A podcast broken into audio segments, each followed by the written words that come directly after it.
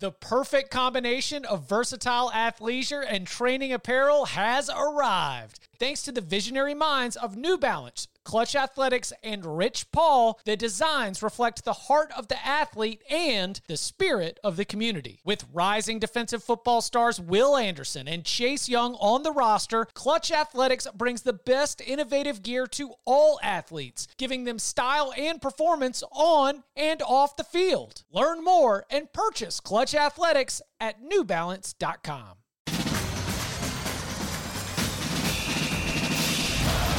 Now they can play a little safer. But they're not going to. Nix is back. Throws it downfield. Caught. Touchdown, Williams!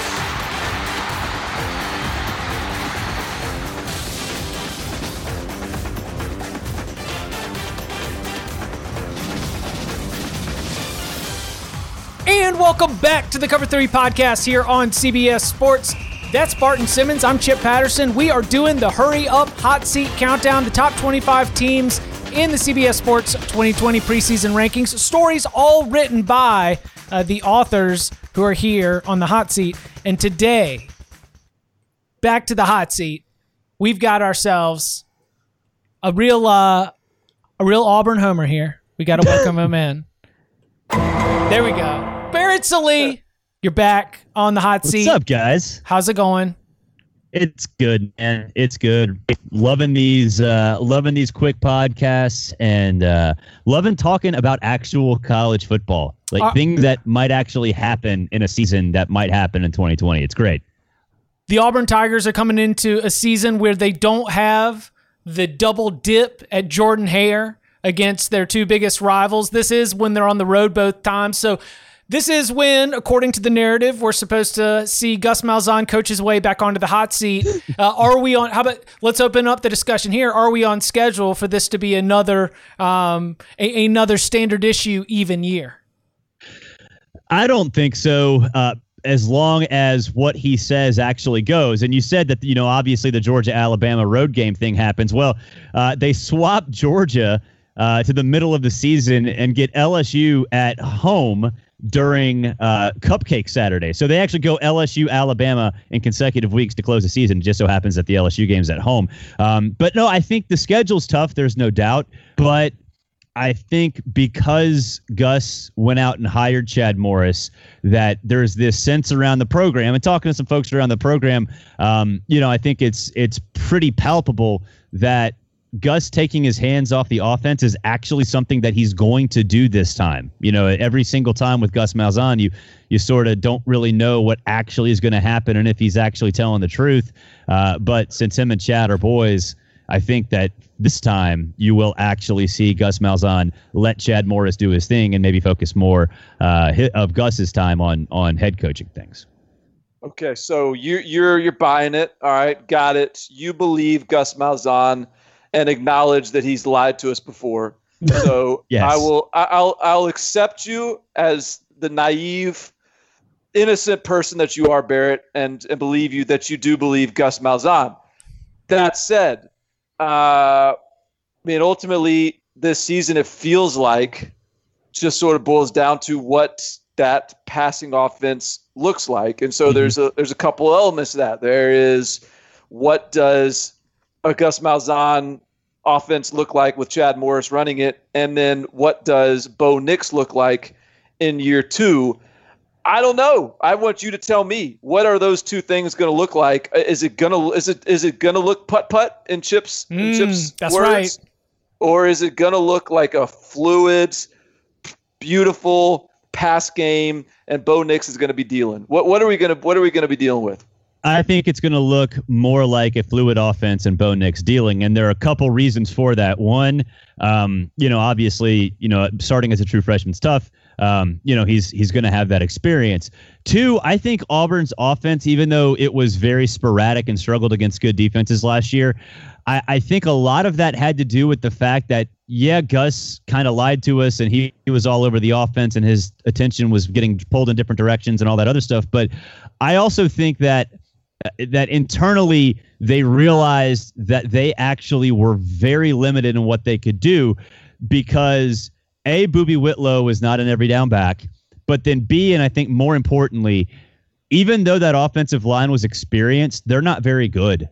Like those, and I know individually they were, and individually the the draft sort of proves that they didn't play good as a unit. They didn't the year before either, and and I think those two things, the the running back situation, the offensive line, really prevented Gus from doing what he wanted to do, and and now you know you have an offensive line shakeup. I get that they're still talented.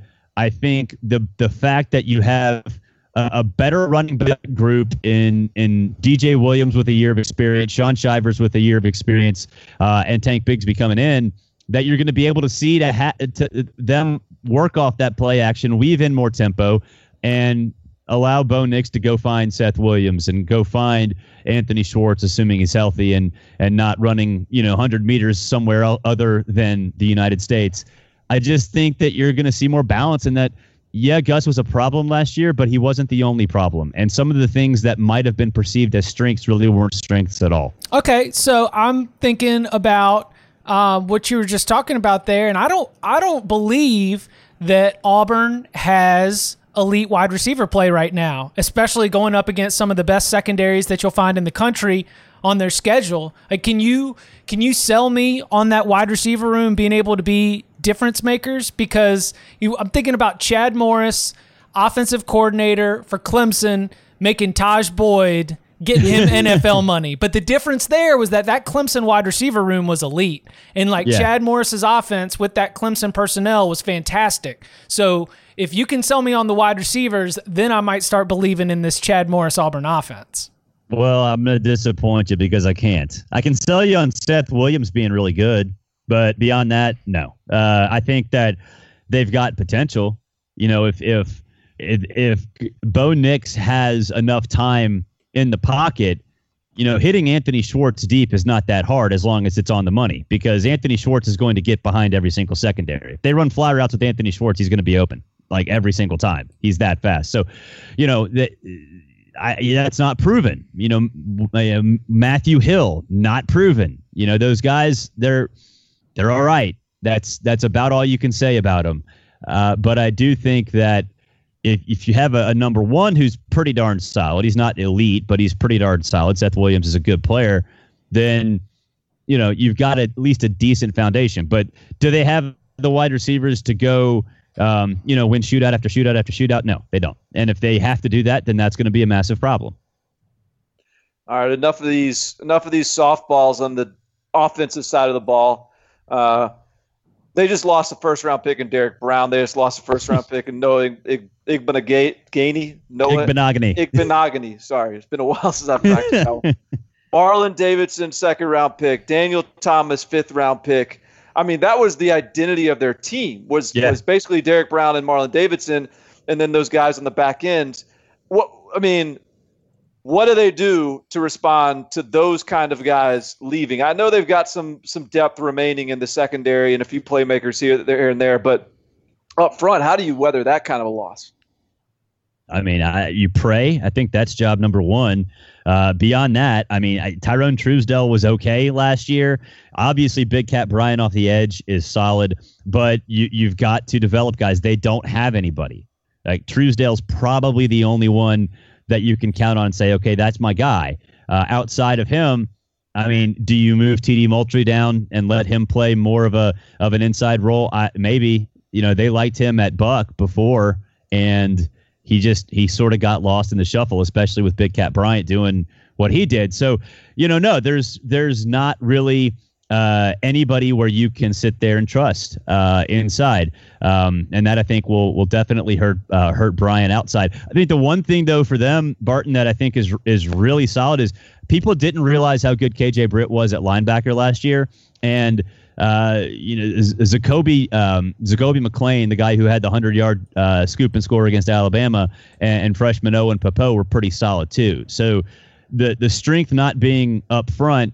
Uh, it, it hurts, but they are really strong in the middle. But the back end obviously is a problem too. Um, you know, eh, I'm not sure Christian Tutt's really that good. He got exposed by Minnesota. He's all right.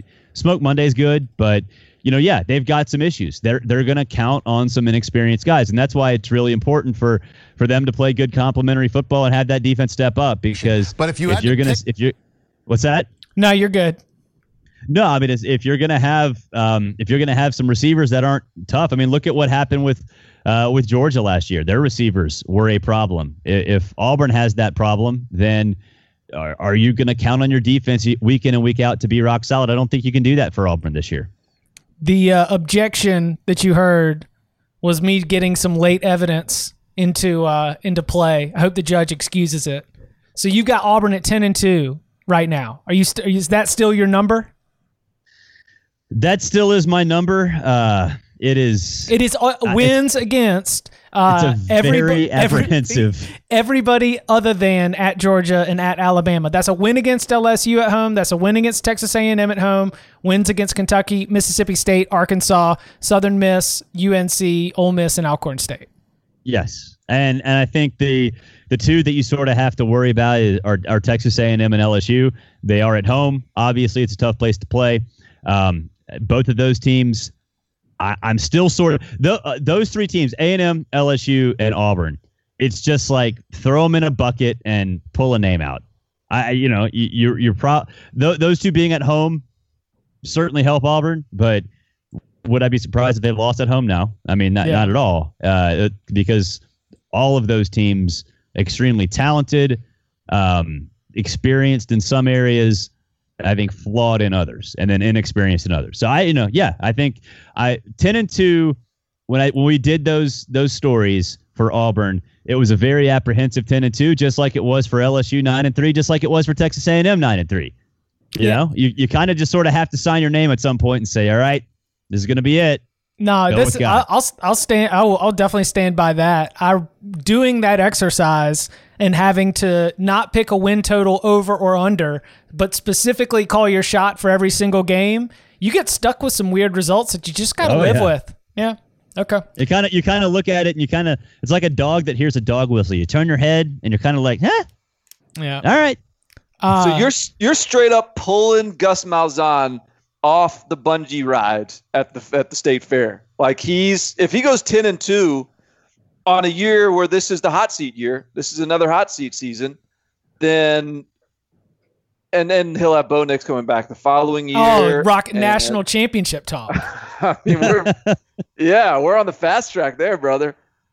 Yeah, I mean that probably would be the t- trajectory. I mean that is not to say that'll happen, but that's that seems like the storyline that's going to, in my mind anyway, play out.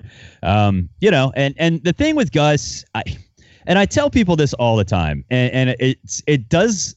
I, I don't think it resonates as well as it probably should. The pressure on Gus Malzahn is there, but he's been in a position where he's had playoff hopes. What for the last six years in November, sure. something like that. Yeah, I got um, you. You know, and so like that's that's pretty darn good. And I think there's this idea that everything that he does and that any Auburn coach does is compared directly to Nick Saban. And that's not true. Like it, it really isn't true. Now, for the older generation, it it would be because Alabama's Alabama, it's big brother, little brother. But I I grew up in an Auburn household. My dad's old school. I went to school there in the in the late the late 90s, early 2000s, and I've seen sort of how the fan base perceives success change during Tommy Tuberville's Fear the Thumb run and then winning the national championship in 2010 with a different sort of identity.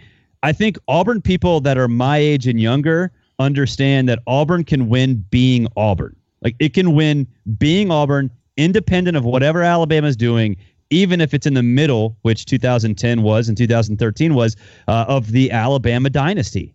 And so this idea that he's just on this consistently smoking hot seat, I think that's only true for influ- influential people who are old, old school Auburn people because younger folks don't think that way.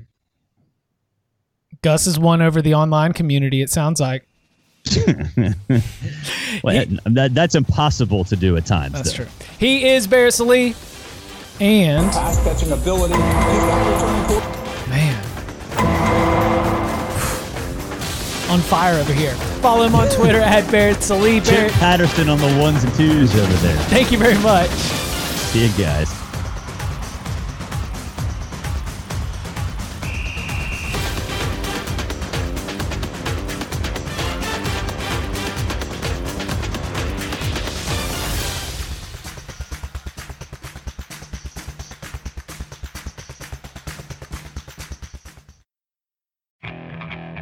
Okay, picture this. It's Friday afternoon when a thought hits you.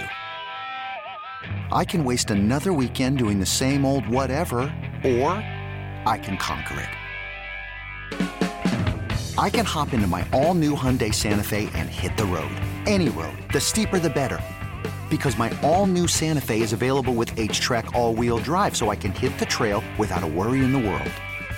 Heck, with three rows and best in class rear cargo space, I can pack the whole family in with all our gear. We've got available dual wireless charging for our phones, so we'll never lose touch with civilization, and we won't lose touch with the primordial power of Mother Earth. So, which is it? Waste the weekend or do something a little more epic? And conquer it in the all new Hyundai Santa Fe. Visit HyundaiUSA.com or call 562 314 4603 for more details. Hyundai, there's joy in every journey.